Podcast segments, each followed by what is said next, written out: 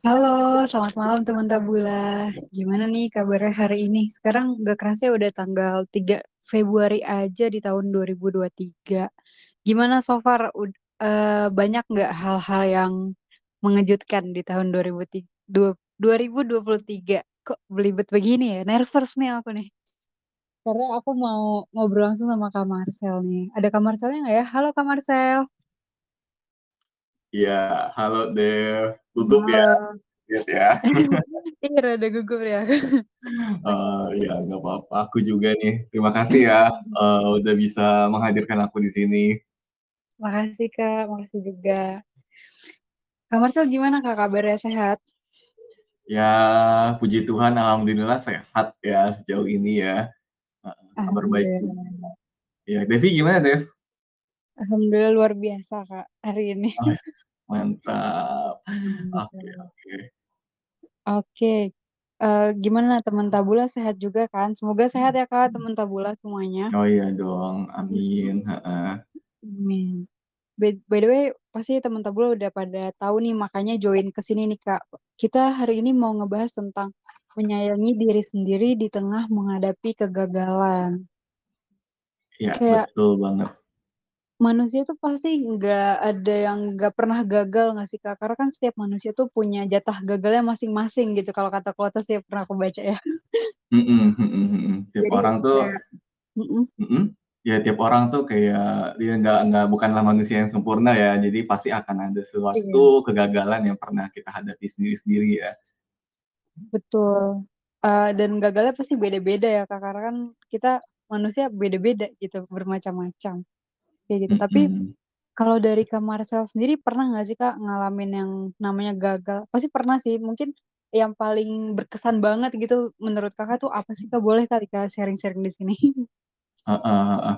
Iya, kalau dari aku sih, aku sebenarnya udah agak nggak bisa begitu ingat dengan jelas ya apa yang paling kayak, waduh gagal banget nih parah gitu. Soalnya kayak aku tipe orang yang lempeng aja gitu ketika gagal. Cuman kalau misalnya yang paling aku ingat kali ya karena baru-baru ini terjadi itu ya pasti berhubungan sama eh, pekerjaan nih yang dimana kayak eh, apa adalah hal yang harus aku lakukan terkait pekerjaannya gitu. Cuman aku lupa gitu, namanya juga manusia lupa kan, lupa terus kelewatan, dan sebenarnya itu bisa ujungnya fatal banget gitu terhadap proyek yang lagi aku lakuin. Cuman ya untungnya sejauh ini sih waktu itu masih sangat bisa aku pegang lagi pada akhirnya gitu sih, dan itu lumayan Iya. aku nyalahin diri aku sendiri sih saat itu sih gitu.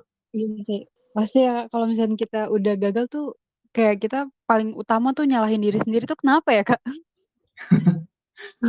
Eh ya mungkin karakter apa terle- eh, karena kejadian kegagalannya itu ya kita sendiri yang mengalami gitu deh, kayak kita sendiri yang berproses dengan kegagalan tersebut, dan pada akhirnya kita berpikir ya nggak ada orang lain yang bisa disalahkan atau mungkin nggak ada orang lain yang akan merasakan hal ini, eh, kegagalan ini, padahal memang enggak gitu.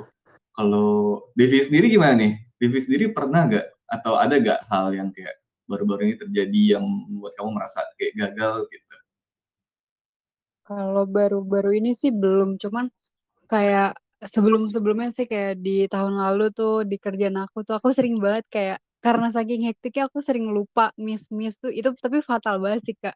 Kadang tuh penyakit lupa tuh yang bahaya banget ya. Mungkin teman Aduh, Tabula kita juga pernah. iya kita Iya, sama ya, sama-sama soal lupa ya. iya. Aduh, generasi micin kali ya Kak. Waduh, Tiga malam. buset.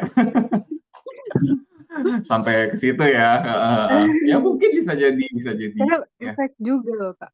Sebenarnya tuh. Oh, mm-mm. Oh, oke, iya. Ya, mungkin Tapi sambil Kak, kita nunggu teman-teman yang lain ya. Hah?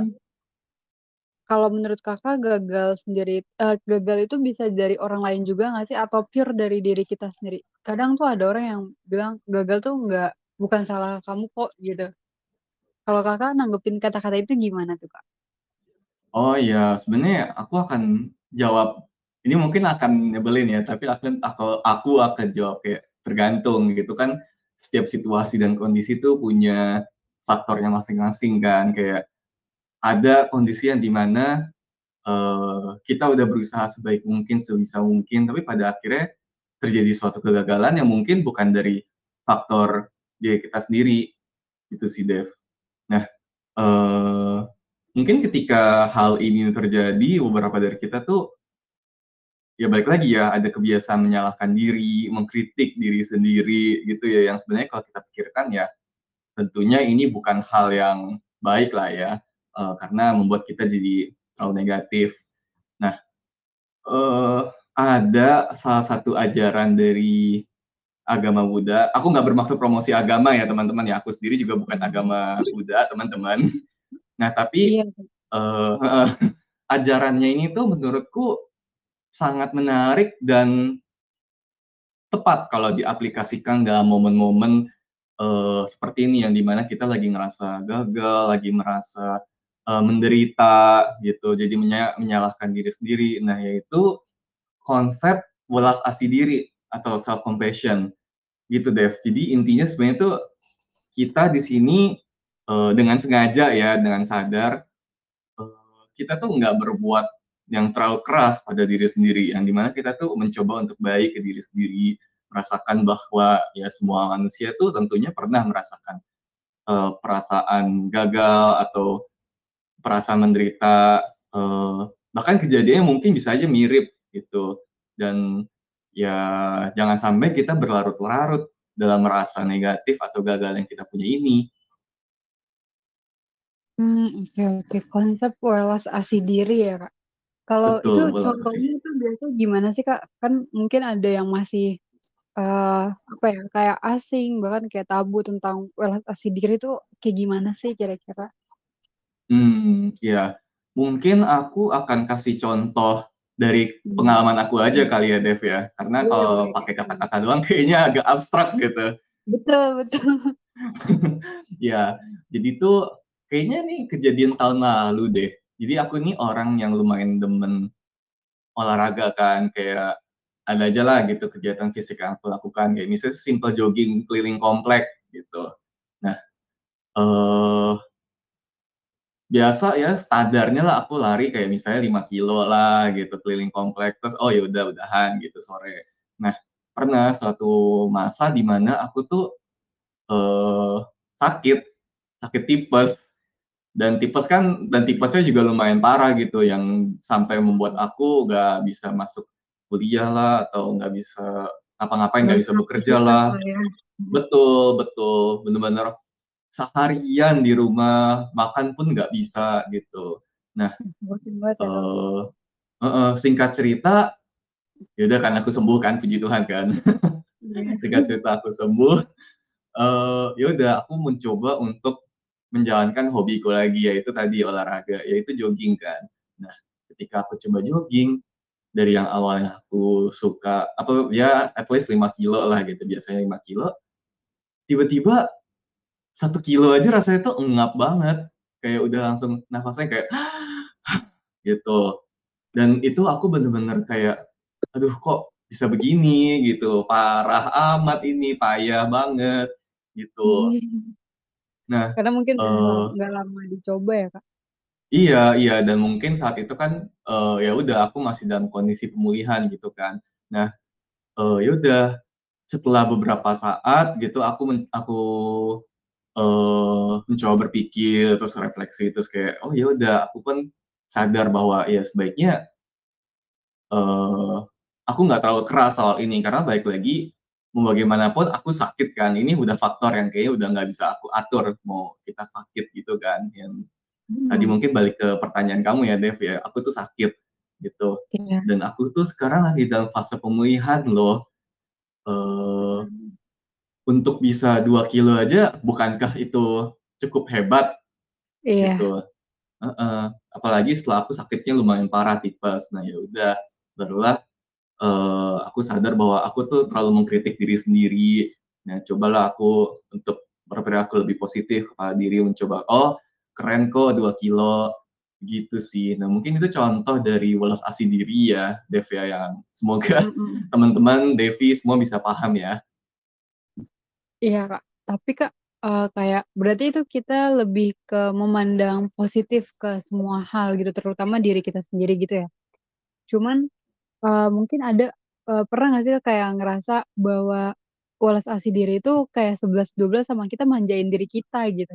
Jadi kayak eh, Hmm. mungkin pandangan orang tuh kadang ini kita aku ngambil dari rep- eh, apa sih segi pandang orang lain kayak ih kok gitu doang eh, lemah banget sih gitu. Padahal kita kan yang tahu kapasitas kita seberapa, kita yang tahu kondisi kita seperti apa gitu.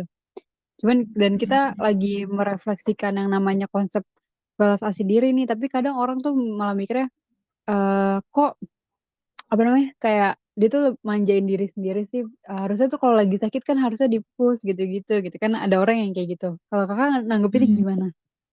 Oke oke, ya mungkin eh, beberapa aku juga mungkin sempat mikir kayak gitu ya teman-teman ya Dev. Eh, bahwa ketika mencoba berbuat baik pada diri sendiri, apakah sama gitu kayak memanjakan diri sendiri? Dan setelah aku mencoba memahami gitu lebih baik tentang konsep ulas asih diri ini, eh, aku paham sebenarnya itu nggak sama Dev. Eh, perbedaannya itu Hmm. kalau misalnya manja gitu ya, eh, para pakarnya, si para pakar ulas asih diri ini, itu sih Mm-mm.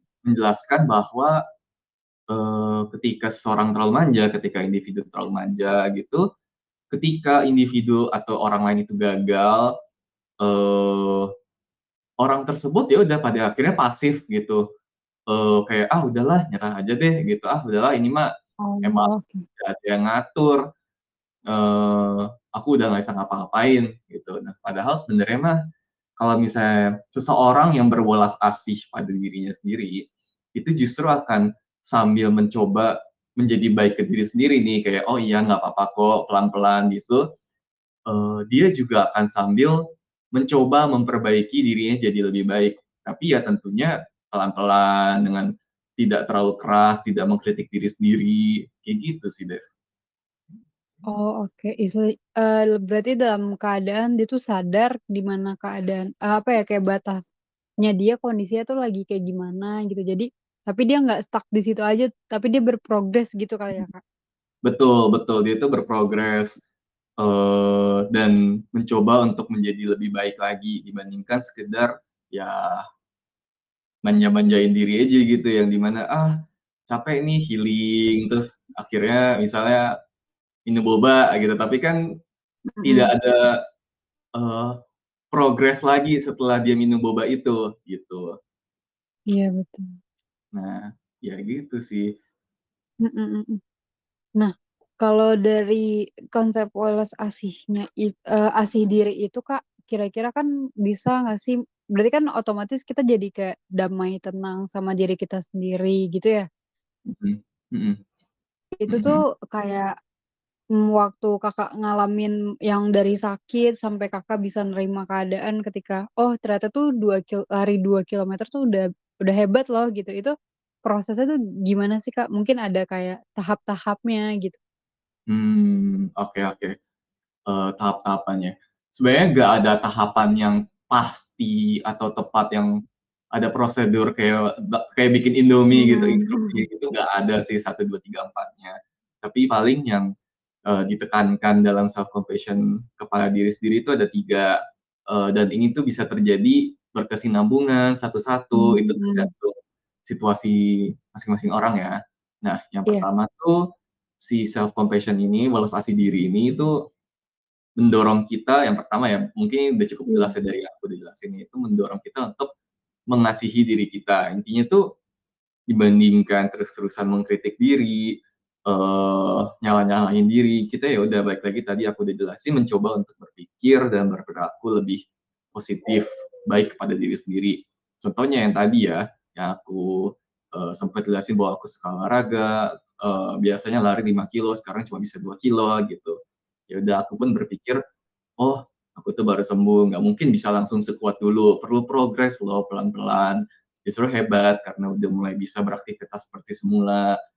Nah, seperti itu. Yang keduanya itu sih ada perasaan kemanusiaan, tapi yang secara universal gitu. uh, mungkin agak susah ya dipahami ya, tapi intinya ya, uh, kita tuh sadar bahwa apa yang kita alami ini, kegagalan, penderitaan yang kita alami ini, itu bukan milik kita sendiri, tapi uh, orang lain di seluruh dunia tuh juga merasakan gitu loh, Dev. Kayak tadi aku kan sakit kan, sakit tipes. Kayaknya kalau misalnya orang dengar, oh sakit tipes, ya parah sih, parah-parah. Tapi ya. uh, gak akan berekspektasi yang separah, yang kayak separah itu. Kayak, oh ini juga pasti akan sembuh lama-kelamaan gitu. Dan setiap orang itu setelah tipes pasti perlu pemulihan dulu. Gak akan bisa langsung uh, lari lima kilo gitu kan. Nah, uh, jadi aku tuh berpikir bahwa ya orang lain juga pernah tipes. Orang lain itu pasti perlu pulih juga setelah tipes, nggak mungkin bisa langsung lari lima kilo, uh, jadi nggak apa-apa, karena aku tuh nggak sendiri ketika mengalami rasa gagal ini. Jangan sampai aku ngerasa terisolasi, merasa sendiri dengan kegagalan yang aku alami. Nah, uh, yang ketiga tadi aku bilang itu sisi welas asih ini mendorong kita untuk lebih mawas diri, lebih, mungkin bahasa zaman now-nya itu lebih mindful. Mindful. Betul, lebih mindful, lebih mawas diri. Ya, kita mawas diri, peka gitu, sadar dengan perasaan yang kita alami, Dev. Uh, kenapa?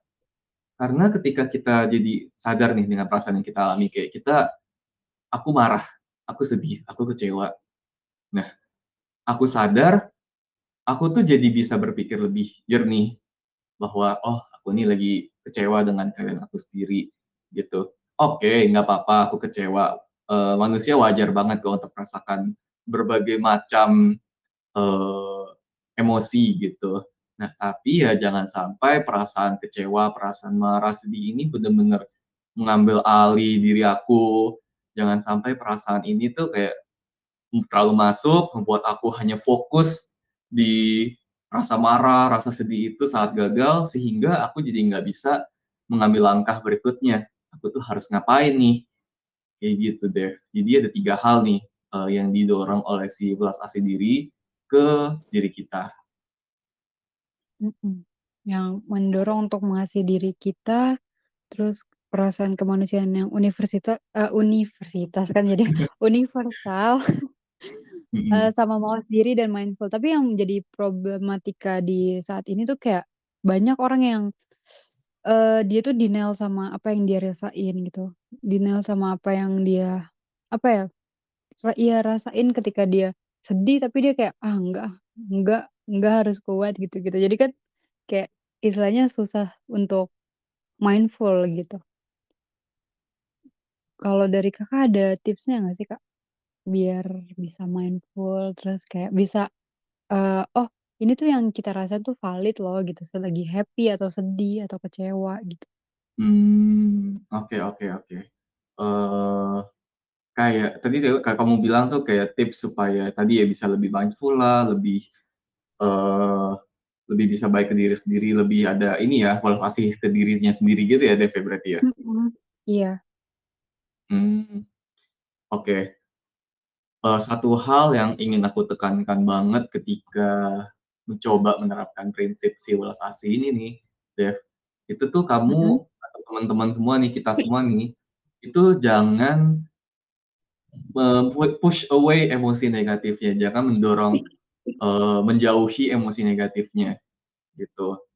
Uh, justru ya baik lagi kita tuh nggak apa-apa banget untuk merasakan emosi negatif itu. Uh, apa namanya, ya manusia baik lagi ya, kita kan pasti merasakan emosi-emosi yang ada, bahkan ada organ, ada bagian otak khusus yang untuk merasakan emosi gitu.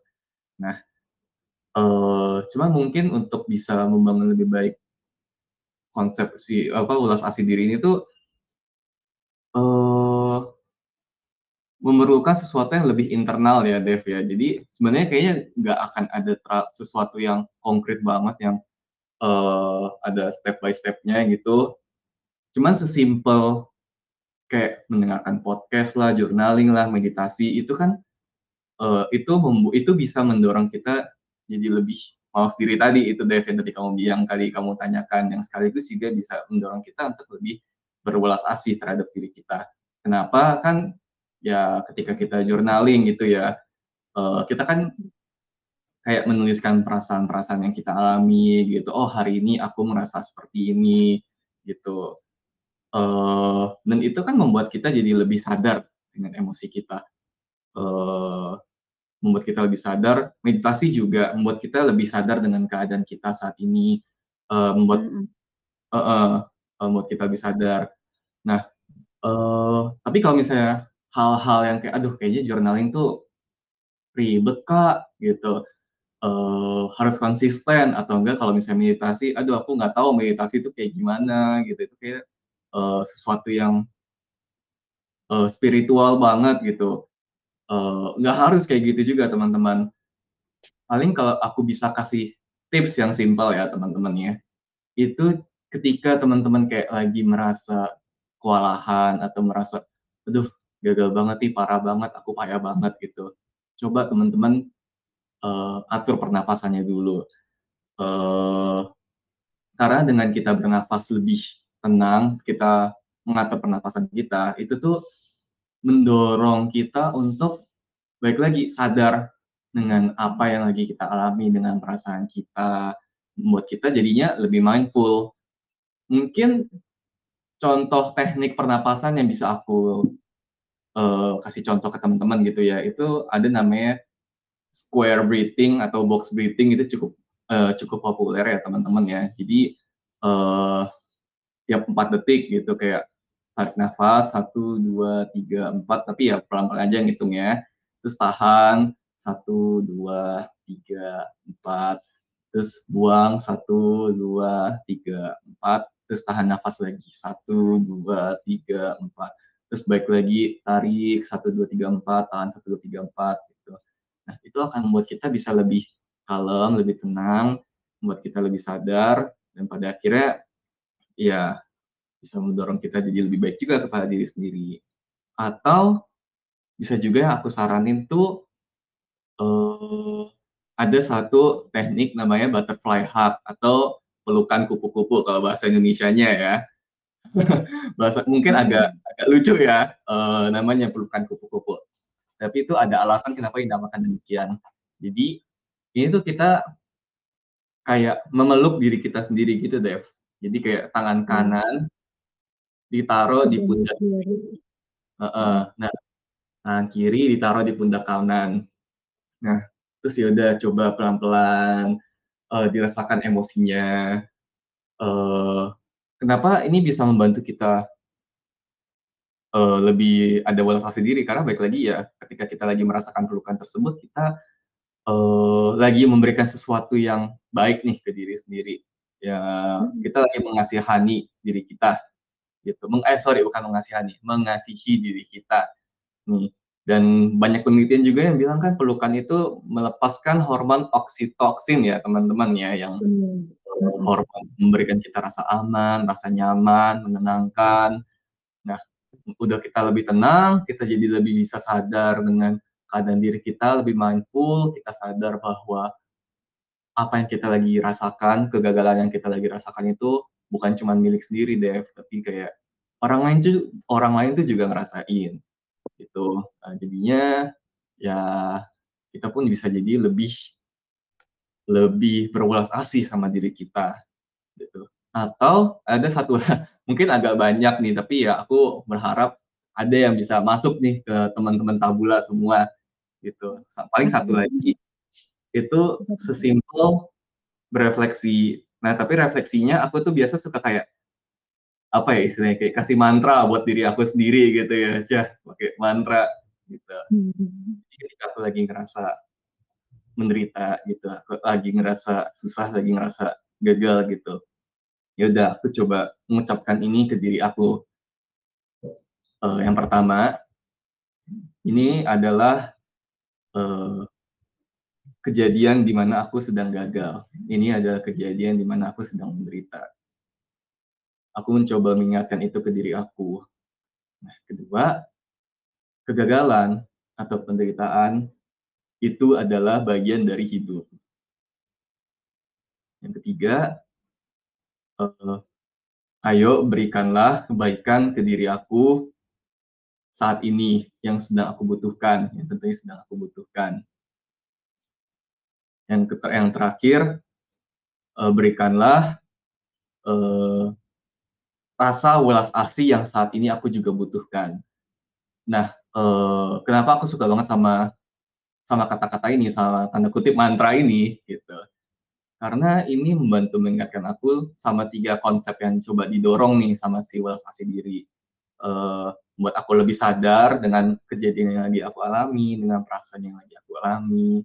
Buat aku sadar bahwa, oh, orang lain juga mengalami hal ini di mantra kedua. Di mantra ketiga, uh, mengingatkan aku bahwa aku juga but aku di saat seperti ini tuh justru butuh kebaikan terhadap diri sendiri. Dan yang terakhir, barulah dia menyasar ke uh, welas asih dirinya. Uh, ayo berikanlah rasa welas asih yang saat ini aku lagi butuhkan uh, terhadap rasa kegagalan ini. Nah, gitu deh uh, dari aku. Jadi mungkin uh, boleh kali aku sambil ketik kali ya, Dev, ya, apa yang tadi udah aku kasih tipsnya. Nanti teman-teman boleh coba sambil cari gitu, uh, dan silahkan disesuaikan lagi dengan kondisi masing-masing. Iya, tadi sih yang aku catat ada tiga poin ya kak, kayak box, box breathing itu yang uh, ambil nafas empat detik, terus tahan empat detik, terus keluarin empat detik, terus uh, tahan lagi empat detik, terus yang kedua ada butterfly hug gitu ya, kayak kita memeluk diri sendiri. Terus yang ketiga uh, refleksi atau kita kayak ngasih mantra ke diri kita sendiri bahwa uh, kejadian ini ketika kejadian aku gagal gitu, bagian aku gagal, dan kegagalan tuh merupakan bagian hidup. Jadi yeah, kayak itu pasti akan terjadi gitu. Terus kemudian kayak berikan welas asih yang kita butuhin pada saat itu gitu. Oh, gitu sih deh. Mungkin bisa dicoba nih buat teman tabula yang ketika lagi ngerasa gagal atau bingung mau gimana, jangan nyerah, tapi kita apa ya, selalu cari solusi untuk diri kita sendiri ya kak. Iya, betul banget ya. Mm-mm, harus bisa, pasti bisa kok. Anyway kak, ini uh, kan aku pernah juga denger yang namanya self pity, itu sama nggak sih sama kayak welas asih diri itu? Kan itu artinya so, kayak kita sayang hmm. diri gitu. Uh, self pity ya. Berarti kayak iya, mengasihani ya, bukan mengasihi diri gitu ya? Oh, kalau self pity itu dia kayak mengasihani ya, bukan mengasihi. Iya, kalau ini dari yang uh, aku pahami juga ya, kalau mengasihani diri itu uh, mungkin mengasihani diri itu kan kayak agak kesannya agak negatif ya, yang dimana membuat kita tuh Uh, seakan-akan uh, memikirkan terus-menerus emosi negatif yang lagi kita pikirkan gitu, uh, perasaan gagal yang lagi kita alami gitu. Nah, dari yang aku baca, justru self compassion ini, welas asih diri itu ya nggak begitu gitu. Justru welas asih diri mendorong kita untuk boleh berpikir atau merasakan emosi negatifnya. Uh, justru tidak boleh dijauhkan ya teman-teman ya, uh, emosi negatif gitu. Cuman uh, baik lagi, jangan kelamaan. Uh, kalau self pity ini itu bisa membuat kita sampai terlarut teman-teman dengan uh, hmm. perasaan negatif yang ada. Sedangkan kalau si welas asih diri ini itu justru mendorong kita untuk uh, baik lagi, jangan terlalu lama merasakan ini. Uh, Setelah udah cukup merasakan, yuk berkembang lagi, memperbaiki keadaan yang sedang dialami. Gitu, Dev, kalau dari aku. Mm-hmm. Okay. Mm-hmm. Kalau berarti self pity itu istilahnya kayak kurang baik lah buat diri kita ya nggak sih kak? Atau? Oh iya, he-he. Karena self pity atau mengasihani ya teman-teman ya. He-he. Uh, mengasihani diri itu membuat kita, kalau dari aku pahami ya tentang self pity, tentang mengasihani diri ya, itu tuh membuat kita justru terlalu berlarut dalam emosi negatifnya, Dev. Sedangkan justru kan kita sebaiknya jangan jangan berlarut dengan emosi negatif itu. Bener sih, kayak kan kita harus bangkit, harus kayak apa ya, kita harus sadar ya yang tadi mindful gitu-gitu. Anyway, kalau misalkan teman Tabula ada yang mau tanya, boleh banget ya Kak. Boleh raise hand atau tanya di kolom chat. Ah, udah ada nih Kak yang raise hand. Aku oh, boleh iya. izin ya Kak untuk unmute. Oh boleh, boleh, boleh. Oke. Okay. Namanya Kak Sagita ya? Indah. Iya. Halo Kak Sagita. Ya, halo Kak. Oke. Okay. Halo Kak. Mungkin Kak Sagita ya. lagi juga lagi nunggu ini kali ya Kak. Ya mungkin emang susah sinyal ya sekarang atau mungkin kepencet. Uh, oh, nih Dev ada, ada yang. Nih. Kak uh. Z R O D G T R ya. Namanya disingkat nih. Halo Kak. Hmm. Aku panggil apa nih? Zero. Kak. Halo Kak. Hmm. Iya, mungkin Kak Zro juga mengalami kendala yang sama dengan Kak Gita ya. Iya, bentar kita cari lagi.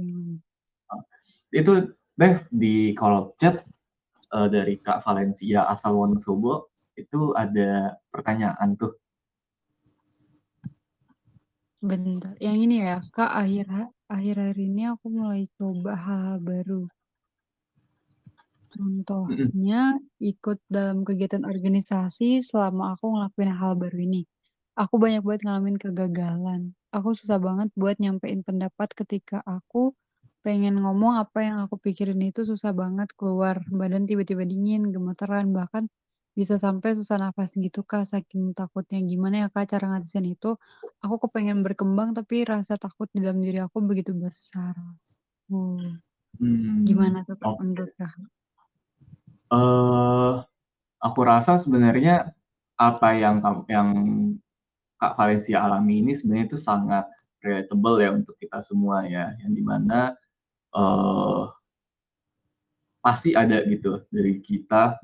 Aku juga termasuk orang yang seperti ini gitu ya dulu ya, perlu proses untuk uh, bisa uh, untuk bisa menyampaikan pendapat gitu. Ketika pengen ngomong tuh rasanya tuh susah keluar. Aku juga pernah banget tuh ngerasain kayak sekedar aku kan lagi kuliah juga ya Kak Valencia ya, gitu ketika dosen menjelaskan terus habis itu aku ada sempat bingung nih dengan materi mata kuliahnya gitu, pengen nanya tapi gugup gitu, takutnya pertanyaannya aduh pertanyaannya bodoh gak ya gitu, aduh uh, bikin malu gak ya nanti gitu.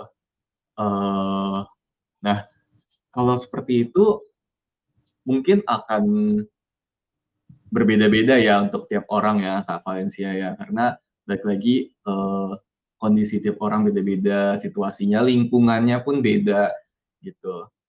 Nah, uh, cuman dari yang aku pahami Kak Valencia ini sebenarnya itu udah cukup uh, sadar nih dengan apa yang uh, Kak Valencia rasakan gitu.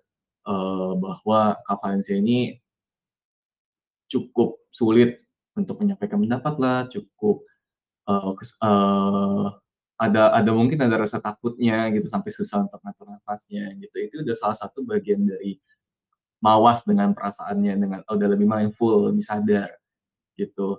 Uh, cuman ya balik lagi jangan sampai Kak Valencia berlarut dalam dalam hal ini gitu. Dan uh, satu hal yang harus Kak Valencia sadari, tadi kan aku udah cerita bahwa aku juga mengalami pengalaman serupa gitu. Uh, jangan sampai Kak Valencia merasa bahwa rasa ini tuh, ke rasa penderitaan ini, rasa gagal ini tuh cuma Kak Valencia yang ngerasain gitu kan. Itu hal pertama yang uh, aku ingin tekankan dulu gitu, bahwa Uh, ya jangan terlalu keras lah pada diri Kak Valencia sendiri gitu. Itu nggak apa-apa banget kok, uh, dan wajar malahan kalau Kak Valencia ngerasain hal itu.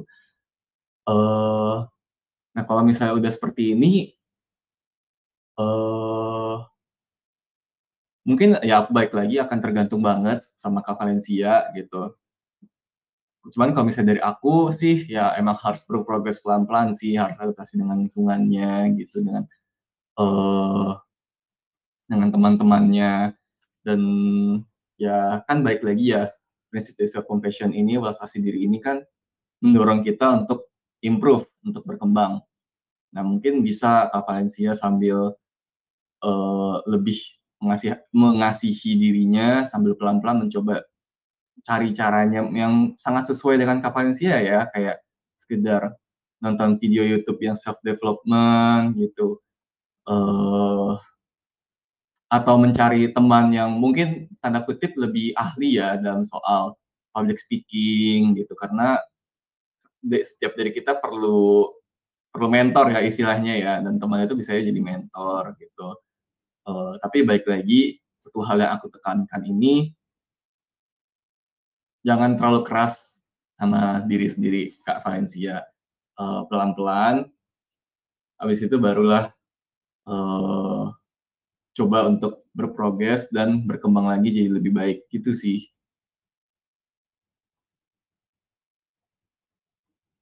Oke, jadi intinya lebih kayak hmm, jangan terlalu keras sama diri sendiri ya, Kak.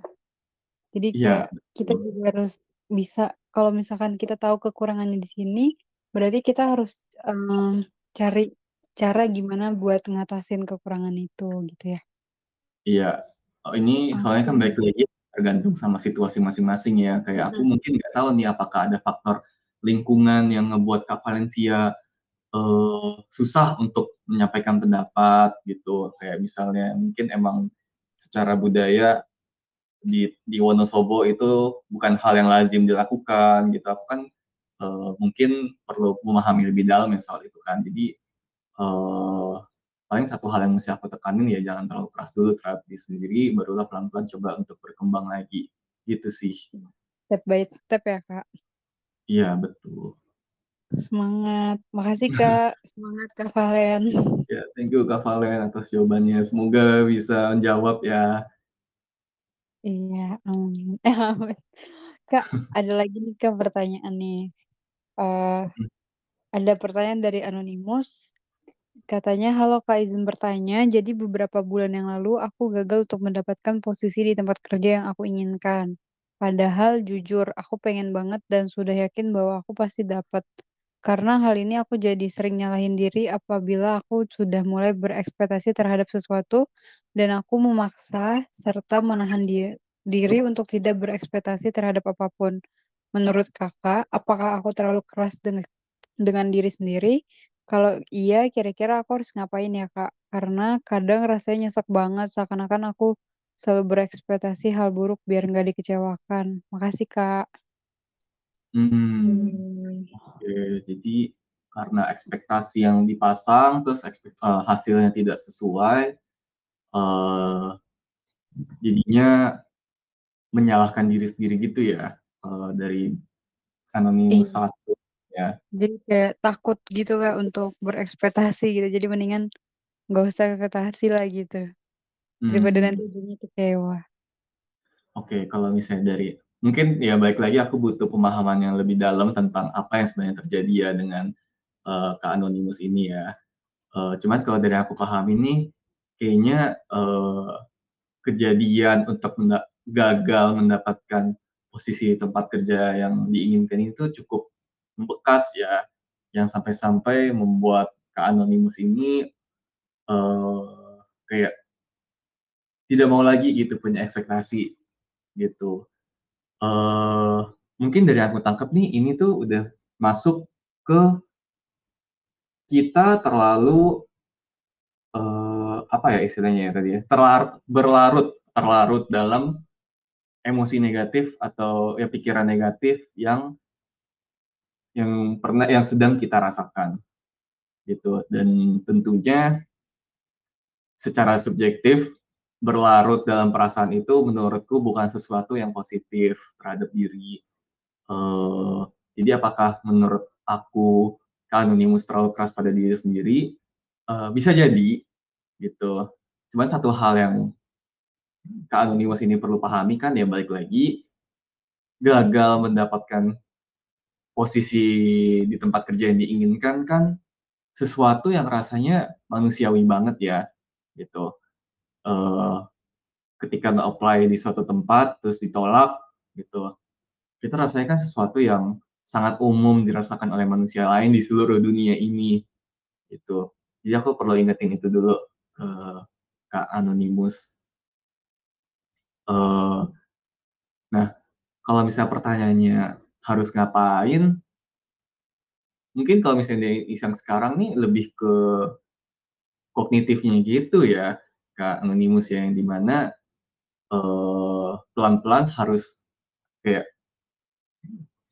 mengubah kebiasaan terlalu menyalahkan diri sendiri atau terlalu berekspektasi pada diri sendiri gitu. Uh, nah, pemikiran eh, ya, uh, ya begitu sih, pelan-pelan tuh harus mengubah bentuk kognitif, bentuk pemikirannya dulu gitu, dari yang kritik terlalu keras cobalah ubah jadi sebuah kritik yang membangun gitu. Kita harus sadar dulu dengan perasaan kita, coba perhatikan apa yang uh, sudah kita lakukan, uh, terus baru sih pelan-pelan kita melembutkan diri kita. Ya memang mungkin sekarang lagi gagal, tapi di sini tuh kita tuh udah belajar loh, uh, bahwa mungkin oh ada C V-nya mungkin yang kurang bagus, jadi aku kurang bisa dapat uh, posisi tempat kerja yang aku inginkan. Uh, jadi baiknya aku uh, next time mengubah atau memperbaiki hal ini, gitu. Gitu kali ya Dev ya, kalau dari aku. Jadi intinya hmm. tuh mengubah dari segi pola pikirnya dulu, terus baru ada hal konkret yang dilakukan. Jadi istilahnya kita bisa mengendalikan itu ya, Kak? Iya, betul. Karena, karena emang pasti di hidup kita tuh akan, apa ya, akan jarang sesu, semuanya sesu, nggak sesuai sama apa yang kita inginkan, gitu. Iya, uh, uh, uh, uh, dan dan nggak apa-apa. Oh, sorry ya, tapi dan nggak dan nggak apa-apa ketika kita uh, tidak bisa mendapatkan hal yang kita inginkan, gitu. Tapi justru apa yang sudah kita pelajari dari hal tersebut, uh, yeah. sehingga kita bisa berkembang lebih baik lagi dari pengalaman ini. Jadi kayak tadi ya, uh, mungkin uh, posisi tempat kerjanya gagal didapat, kurang uh, kurang berhasil gitu. Tapi kan ini bukan akhir dari segalanya. Justru kalau aku nangkepnya kita bisa belajar dari hal ini. Apa uh, biasa kan suka tuh H R-nya, uh, H R D-nya gitu bilang, Uh, kurang bisa di, apa kurang apa belum diterima dari posisinya karena ini karena itu gitu. Nah dari situ kan kita belajar sesuatu gitu. Jadi uh, apakah memasang ekspektasi itu lebih baik jangan gitu ya? Ya enggak juga gitu. Justru ekspektasi adalah hal-hal yang menurutku membuat kita jadi lebih bisa lebih enjoy hidup gitu. Karena ketika ekspektasinya berhasil kan, wah rasanya seneng banget gitu. Tapi ya mungkin jadi kalau misalnya Kak Anonymous ini alamin bisa membuat kita jadi terlalu berlarut ya. Gitu. Mungkin lebih kayak pasti setiap sesuatu tuh ada resikonya gitu nggak sih Kak? Jadi kayak kita harus punya space untuk nyiapin ke, apa ya ketidaksesuaian itu. Jadi ketika nggak sesuai kayak ya udah pasti ada hikmahnya gitu. Selalu mikir itu semuanya ada hikmahnya gitu, pasti ada semuanya yang kita dapat pelajari gitu, supaya uh, karena aku percaya nggak sih Kak, kayak apapun yang kita lewatin itu selalu ada pelajarannya gitu, ada ada yang buat kita jadi belajar gitu. Mm-mm, ya aku juga uh, setuju banget sama apa yang udah kamu bilang, bahwa apa yang uh, baik itu keberhasilan ataupun kegagalan ya ada ada hal yang kita pelajari di situ, dan justru lebih banyak hal yang bisa kita pelajari ketika kita gagal dibandingkan kita ketika kita berhasil. Iya betul. Karena tuh kadang kalau kita udah gagal tuh rasanya kan kayak terpukul ya. Jadi kita nge-push diri kita tuh lebih lebih lagi lebih lagi gitu. Jadi kayak kita terlatih gitu. Kayak terbentur terbentur terbentur terbentuk asik. Kayak gitu. Mm-hmm. Mm-hmm. Oke, okay. Mm-hmm. Makasih Kak Marcell atas jawabannya. Makasih Kak Anim, Aninom, Aninim, Anonymous. Kok ngomong Anonymous? Aku ya Allah. Oh Anonymous. Iya, nggak apa-apa banget ya. Nggak apa-apa. Nggak apa-apa. setiap dari kita tuh pasti pernah belepotan kalau misalnya ngomong, hmm. jangan. Mohon maaf ini ya, ada yeah, emosi. Yeah. Oke. By the way ada lagi nih Kak pertanyaannya dari anonimus lagi. Nanti mm-hmm. pertanyaan ya, punten Kak izin bertanya, kalau secara constantly kita nyalahin eksternal gitu Kak, ketika ada sesuatu yang gagal sebenarnya baik nggak sih buat diri sendiri, terutama saat sebenarnya nggak cuma faktor eksternal yang terlibat tapi ada faktor internal juga, karena di sisi lain kan kita jadi nggak terlalu nyalahin dan menyakiti diri tapi malah menyakiti orang lain. Wah, ya juga sih. Itu kalau bentar, menurut kamu itu gimana tuh? Bentar, aku perlu waktu untuk memahami pertanyaannya. Uh, maaf ya. Ya jadi kayak hmm? mungkin lebih ke secara konstan orang ini tuh Uh, leb- nyala ketika dia gagal nyalahin ke eksternalnya dibandingkan ke internalnya, padahal ada faktor internalnya juga, jadi dia tuh istilahnya nggak nyakitin diri sendiri tapi lebih ke nyakitin orang lain gitu, padahal uh, ada faktor dari dia juga, cuman positifnya ya dia nggak nyakitin diri dia sendiri, cuman dia mungkin ngerasa bersalah gitu ya karena hmm. lebih uh, nyakitin orang lain gitu. Oke, oke, oke, aku paham. Ya, makasih ya Dev ya sudah diinterpretasikan. Iya. Ya, apakah baik buat diri sendiri? Uh, apakah baik sebenarnya? Mungkin aku uh, jawabnya dari uh, pertanyaan ini dulu ya. Uh, ketika sesuatu yang sebenarnya baik gak sih? Itu dulu deh. Aku nggak akan lanjutkan baik gak sih buat diri sendiri gitu. Tapi apakah baik gak sih gitu? Nah, di akhir kalimat ini tuh menjelaskan bahwa jadi menyakiti orang lain, yang menurutku eh, apakah baik atau enggak, kalau misalnya menyakiti orang lain menurutku itu bukan sesuatu yang eh, baik ya gitu, karena baik lagi menyakiti menyakiti itu kan eh, membuat kita merasa apa membuat orang lain yang merasa nggak nyaman gitu dan semacamnya, eh, jadi menurutku itu bukan sesuatu yang baik banget gitu. Nah, kalau misalnya ke buat ke diri sendiri, apakah itu baik untuk menyalahkan terus-menerus faktor eksternal atau mungkin menyalahkan orang lain gitu? Uh, ya, enggak juga. Kenapa? Karena uh, gimana ya? Kayak ketika kita menyalahkan orang lain terus-menerus, dan kita jadinya nggak menyalahkan diri sendiri, itu kan jadi nggak ada ruang untuk kita berkembang, untuk berefleksi gitu. Jadi seakan-akan, oh ya aku nggak salah gitu, aku nggak udah nggak melakukan kegagalan, aku nggak melakukan kesalahan, uh, dan pada akhirnya uh, kita nggak ada ruang untuk berkembang, kita nggak ada ruang untuk belajar dari kejadian tersebut gitu, yang pada akhirnya membuat kita stagnan. Mungkin jatuhnya jadinya memanjakan diri sendiri, uh, dalam uh, ya ini salah satu bentuk memanjakan diri sendiri gitu, yang dimana kita cuman enak-enaknya aja gitu, sekedar ah ini mah salah dia gitu, nah ini mah udah faktor dari lingkungan lah, udah nggak mungkin bisa aku atur, dan pada akhirnya kita jadinya nggak bisa untuk berprogres lagi dengan diri sendiri, yang menurutku itu justru bukan sesuatu yang baik juga ke diri sendiri. Gitu deh. Mm-mm, betul. Jadi ya ketika kita menyakiti orang lain, ya sama-sama sebenarnya nyakitin diri sendiri nggak baik, nyakitin orang lain juga nggak baik. Makanya itu kita harus evaluasi diri. Ya betul banget. Ini suatu konsep yang menurutku nggak akan ada salahnya untuk dicoba, diterapkan setiap saat ya, dicoba setiap saat. Gitu. Yeah. Karena kita jadinya nggak ada dampak negatif ke diri sendiri. Uh, tapi satu sisi orang lain juga nggak menderita, dan kita pun juga jadi apa ya tanda kutip didorong untuk belajar lagi, berkembang lagi gitu loh. Iya, proses pendewasaan juga ya Kak. Tapi ya mungkin buat yang belum, yang istilahnya baru mencoba pasti akan terasa sulit banget sih Kak. Cuman nggak apa-apa, namanya juga proses pasti kan bertahap pelan-pelan gitu. Yang penting ya kita nggak nyerah ya Kak. Ya, betul. Betul sekali. Oke. Okay. Mungkin okay. Uh, ada lagi nggak nih dari teman Tabul yang mana? Oh, itu nah, ada yang raise hand tuh deh, Kak Nadia. Ya, aku belum muncul lagi, Kak. Bentar mana ya? Oh, belum Oh ya? iya, ini udah. Nadia Fuhaya.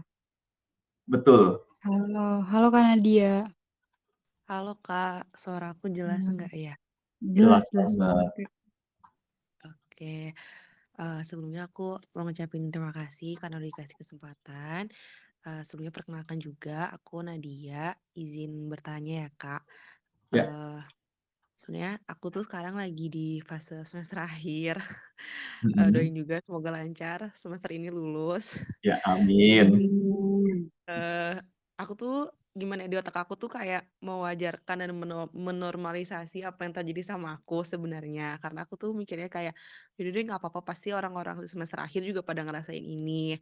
Tapi nggak tahu kenapa tetap ada Mm-mm. pikiran kayak eh, misalkan teman-temanku tuh ujiannya duluan, terus aku tuh kayak nggak ngambil eh, apa ya paket di ujian eh, deng- apa ya bersamaan dengan teman-temanku gitu. Aku berpikirnya kayak udah deh nanti aja gitu, aku masih butuh persiapan. Tapi ketika eh, aku ngeliat mereka ujian tuh kayak ada penyesalan gitu loh Kak, kayak apa aku salah ya ngambil jalan ini, kenapa aku nggak kayak mereka aja gitu. Kayak aku jatuhnya jadi nyalahin diri aku sendiri. Jadi kayak ketika aku apa yang mulai belajar, kayak misalkan aku ada ujian komprehensif gitu, ujian seluruh matkul Mm-mm. tuh, jadi nggak konsen gitu loh Kak. Kayak masih terbayang-bayang kenapa ya aku nggak ikuti yang ujian kemarin aja gitu, kayak kayaknya aku gak bakal gagal kayak gitu-gitu loh Kak. Kayak tapi aku tuh berpikir juga kayak udah nggak apa-apa, ini mah proses kamu. Tapi ada aja gitu pikiran yang kayak aduh aku gagal deh, aku kayaknya nggak bisa deh, aduh kenapa ya aku salah ngambil keputusan deh kayaknya gitu.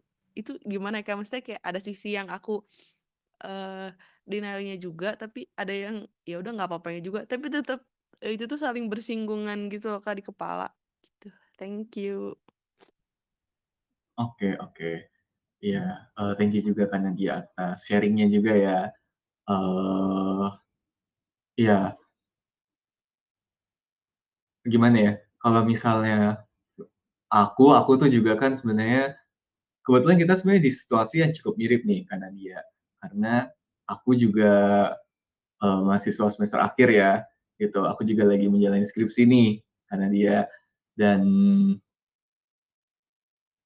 apa ada paket dari te- dari universitas aku yang membuat teman-teman tuh bisa bisa untuk lolos duluan, untuk lulus tiga setengah tahun.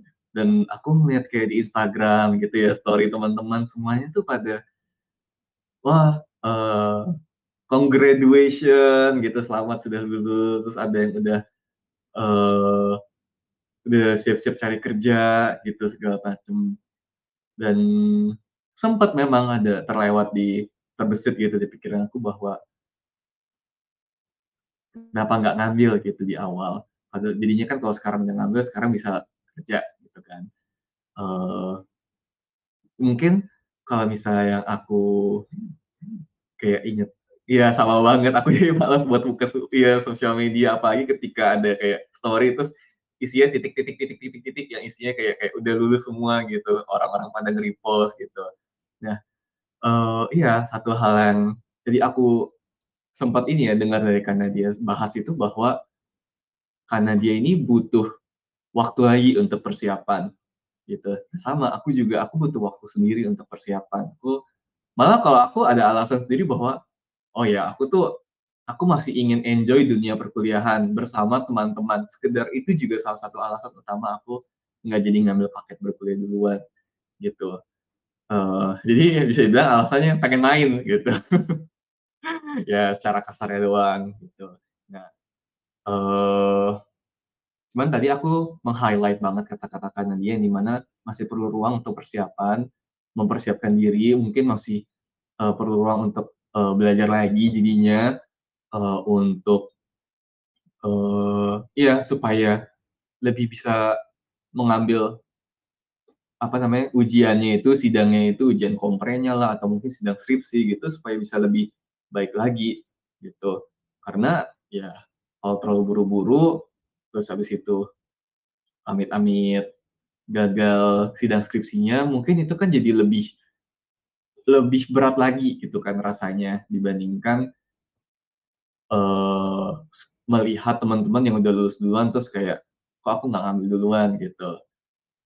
Eh, karena itu udah kayak tanda kutip gagal, terus masih ada rasa malunya, uh, rasa malu dalam keluarga gitu ya, yang ya walaupun sebenarnya itu juga bukan hal yang negatif banget ya teman-teman ya, karena baik lagi ya baik, uh, rasa gagal itu dalam sidang skripsi itu nggak masalah juga gitu, kayaknya banyak banyak banget orang yang mengalami hal itu juga gitu. Jadi baik lagi selama Kanadianya itu jadi ada ruang untuk berkembang, untuk belajar, tadi untuk berprogres ya, berproses dengan diri sendiri mah menurutku sah-sah aja gitu sih karena dia dari aku.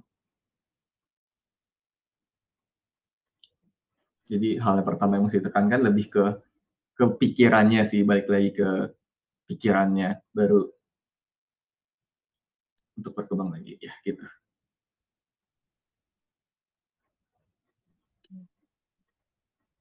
Jadi kayak emang gitu sih, kayak emang kadang tuh kita kalau udah ngelihat media sosial tuh udah pasti apa ya, minder terus jadi nyesel kayak gitu. Tapi kalau hmm. karena dia sendiri sampai sekarang apa nih Kak, masih udah mendingan Kak rasanya atau masih kayak ngeganjal gitu? Udah sih Kak, tadi ngedengar Uh, beberapa hal yang disampaikan sama Kak Marcell tuh jadi ngerasa kayak oh ya emang bener aku ngerasain ini sendiri. Karena sebelumnya tuh aku kayak ragu gitu pas cerita sama teman-temanku gitu, takutnya kayak uh, ini mah cuma perasaan aku doang gitu, jadi kayak oh ternyata emang enggak. Oh enggak enggak juga. Iya iya itu kalau kita apa ya gimana Kak? Iya kalau kita aplikasiin ke materi yang tadi itu kita kayak uh, apa ya, ini nih perasaan kemanusiaan yang universal, bahwa itu tuh nggak apa ya, nggak kita doang yang ngerasain ya Kak Marcell. Betul, nggak cuma kita doang yang ngerasain, orang lain juga. Bahkan tadi karena dia cerita langsung depan mata, aku juga lagi ngerasain, aku juga sempat merasakan gitu. Aku pun Kak. Oh gitu.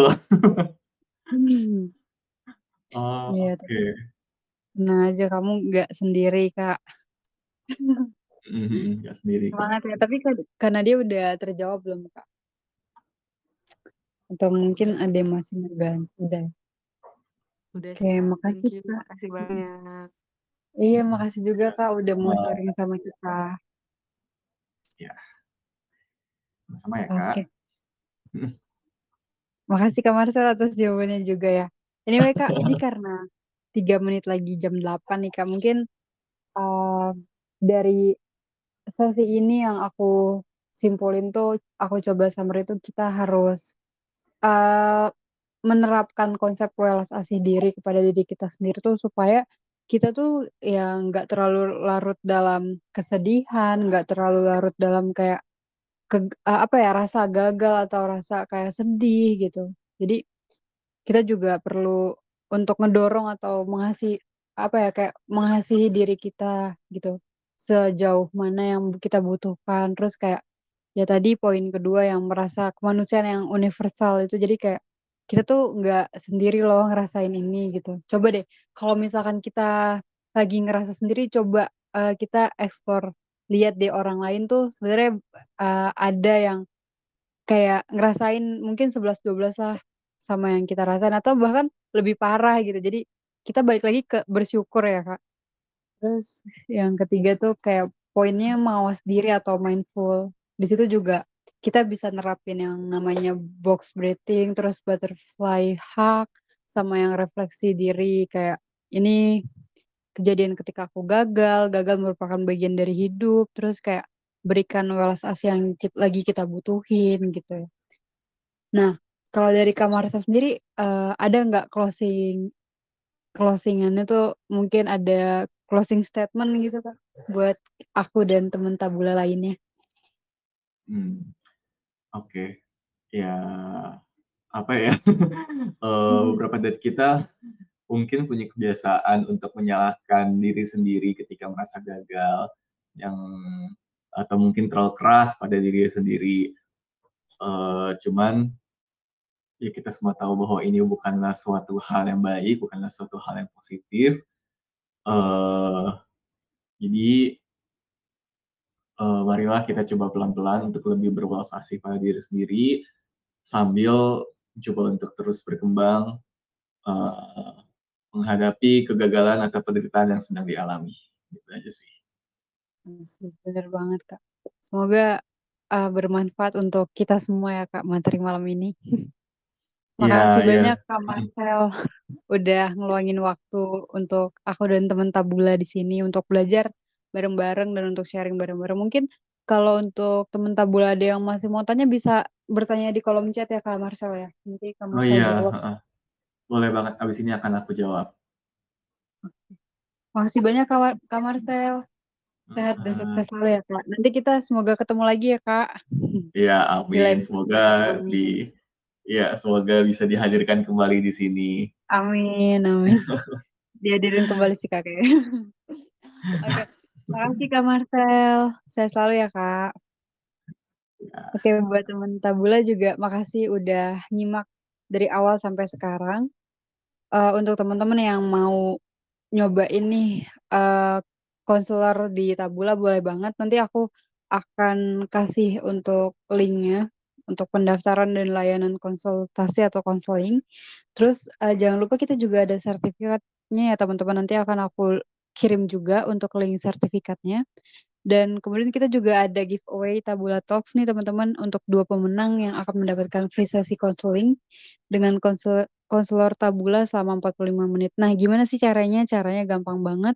Kalian tinggal follow akun tabula dot i d di Instagram. Lalu post di Instastory kamu apa manfaat yang kamu dapetin nih selama ikut Tabula Talks malam ini nih. Terus kemudian tag akun tabula dot i d dan tag tiga teman kamu yang kamu rasa akan mendapat manfaat dari Tabula Talks. Gampang banget kan teman-teman. Nah, nanti untuk pemenangnya akan diumumkan atau dihubungi oleh admin Tabula melalui D M Instagramnya ya. Oke. Nah, kita juga ada workshop offline nih teman-teman. Mungkin ada yang mau coba. Nanti aku share juga. Untuk info lebih lanjutnya di kolom chat. Nanti uh, akan kita adakan di tanggal delapan belas Februari di jam sembilan sampai jam delapan belas atau jam enam ya. Di The Bridge B S D. Nanti untuk materinya akan aku kirim di ke kolom komen. Lah, aku aku kenapa belepotan terus ya hari ini? Aku akan gak kirim di deh, kolom komentar ya. Oke. Okay.